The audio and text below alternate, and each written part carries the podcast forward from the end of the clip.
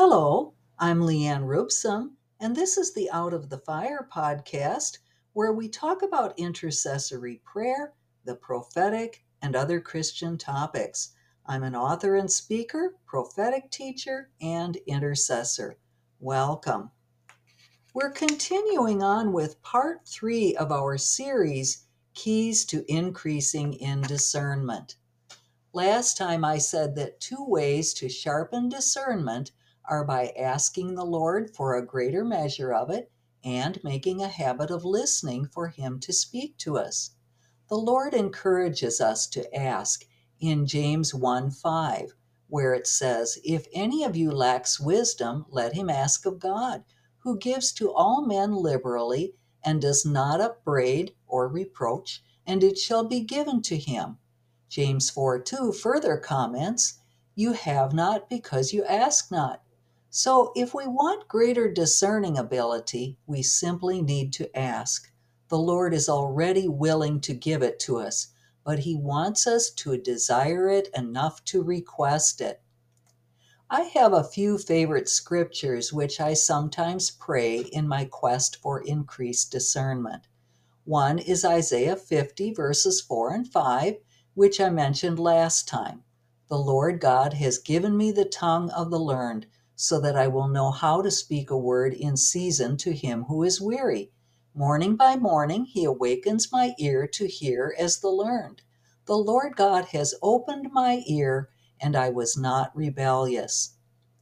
Another is Isaiah 11, verses 2 and 3. And the Spirit of the Lord shall rest upon him, the Spirit of wisdom and understanding, the Spirit of counsel and might the spirit of knowledge and of the fear of the Lord. And the Spirit of the Lord shall make him of quick understanding in the fear of the Lord.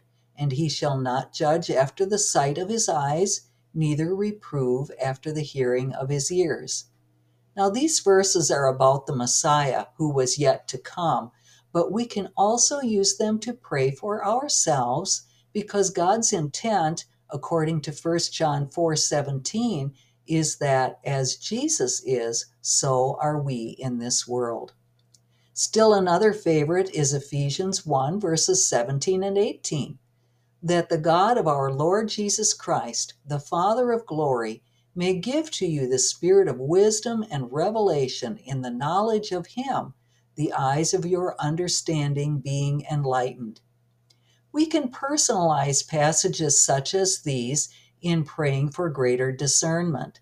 In addition, I mentioned that we can form a habit of asking the Lord questions and listening for his answers. I often ask the Lord to give me his vantage point on what is really going on in my personal circumstances, or national or world events, and in my home region. If we ask these kinds of questions frequently and we keep ourselves in listening mode, we will begin to acquire insight above the level of our human understanding.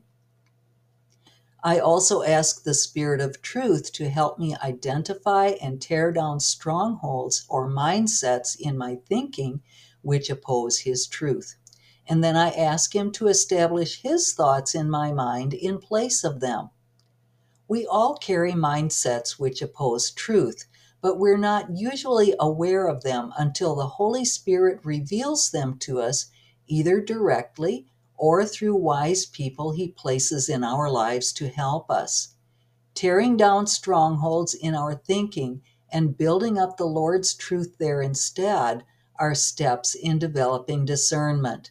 The removal of strongholds of the mind is a lifelong process it's easy to assume that our opinions are in line with how God thinks.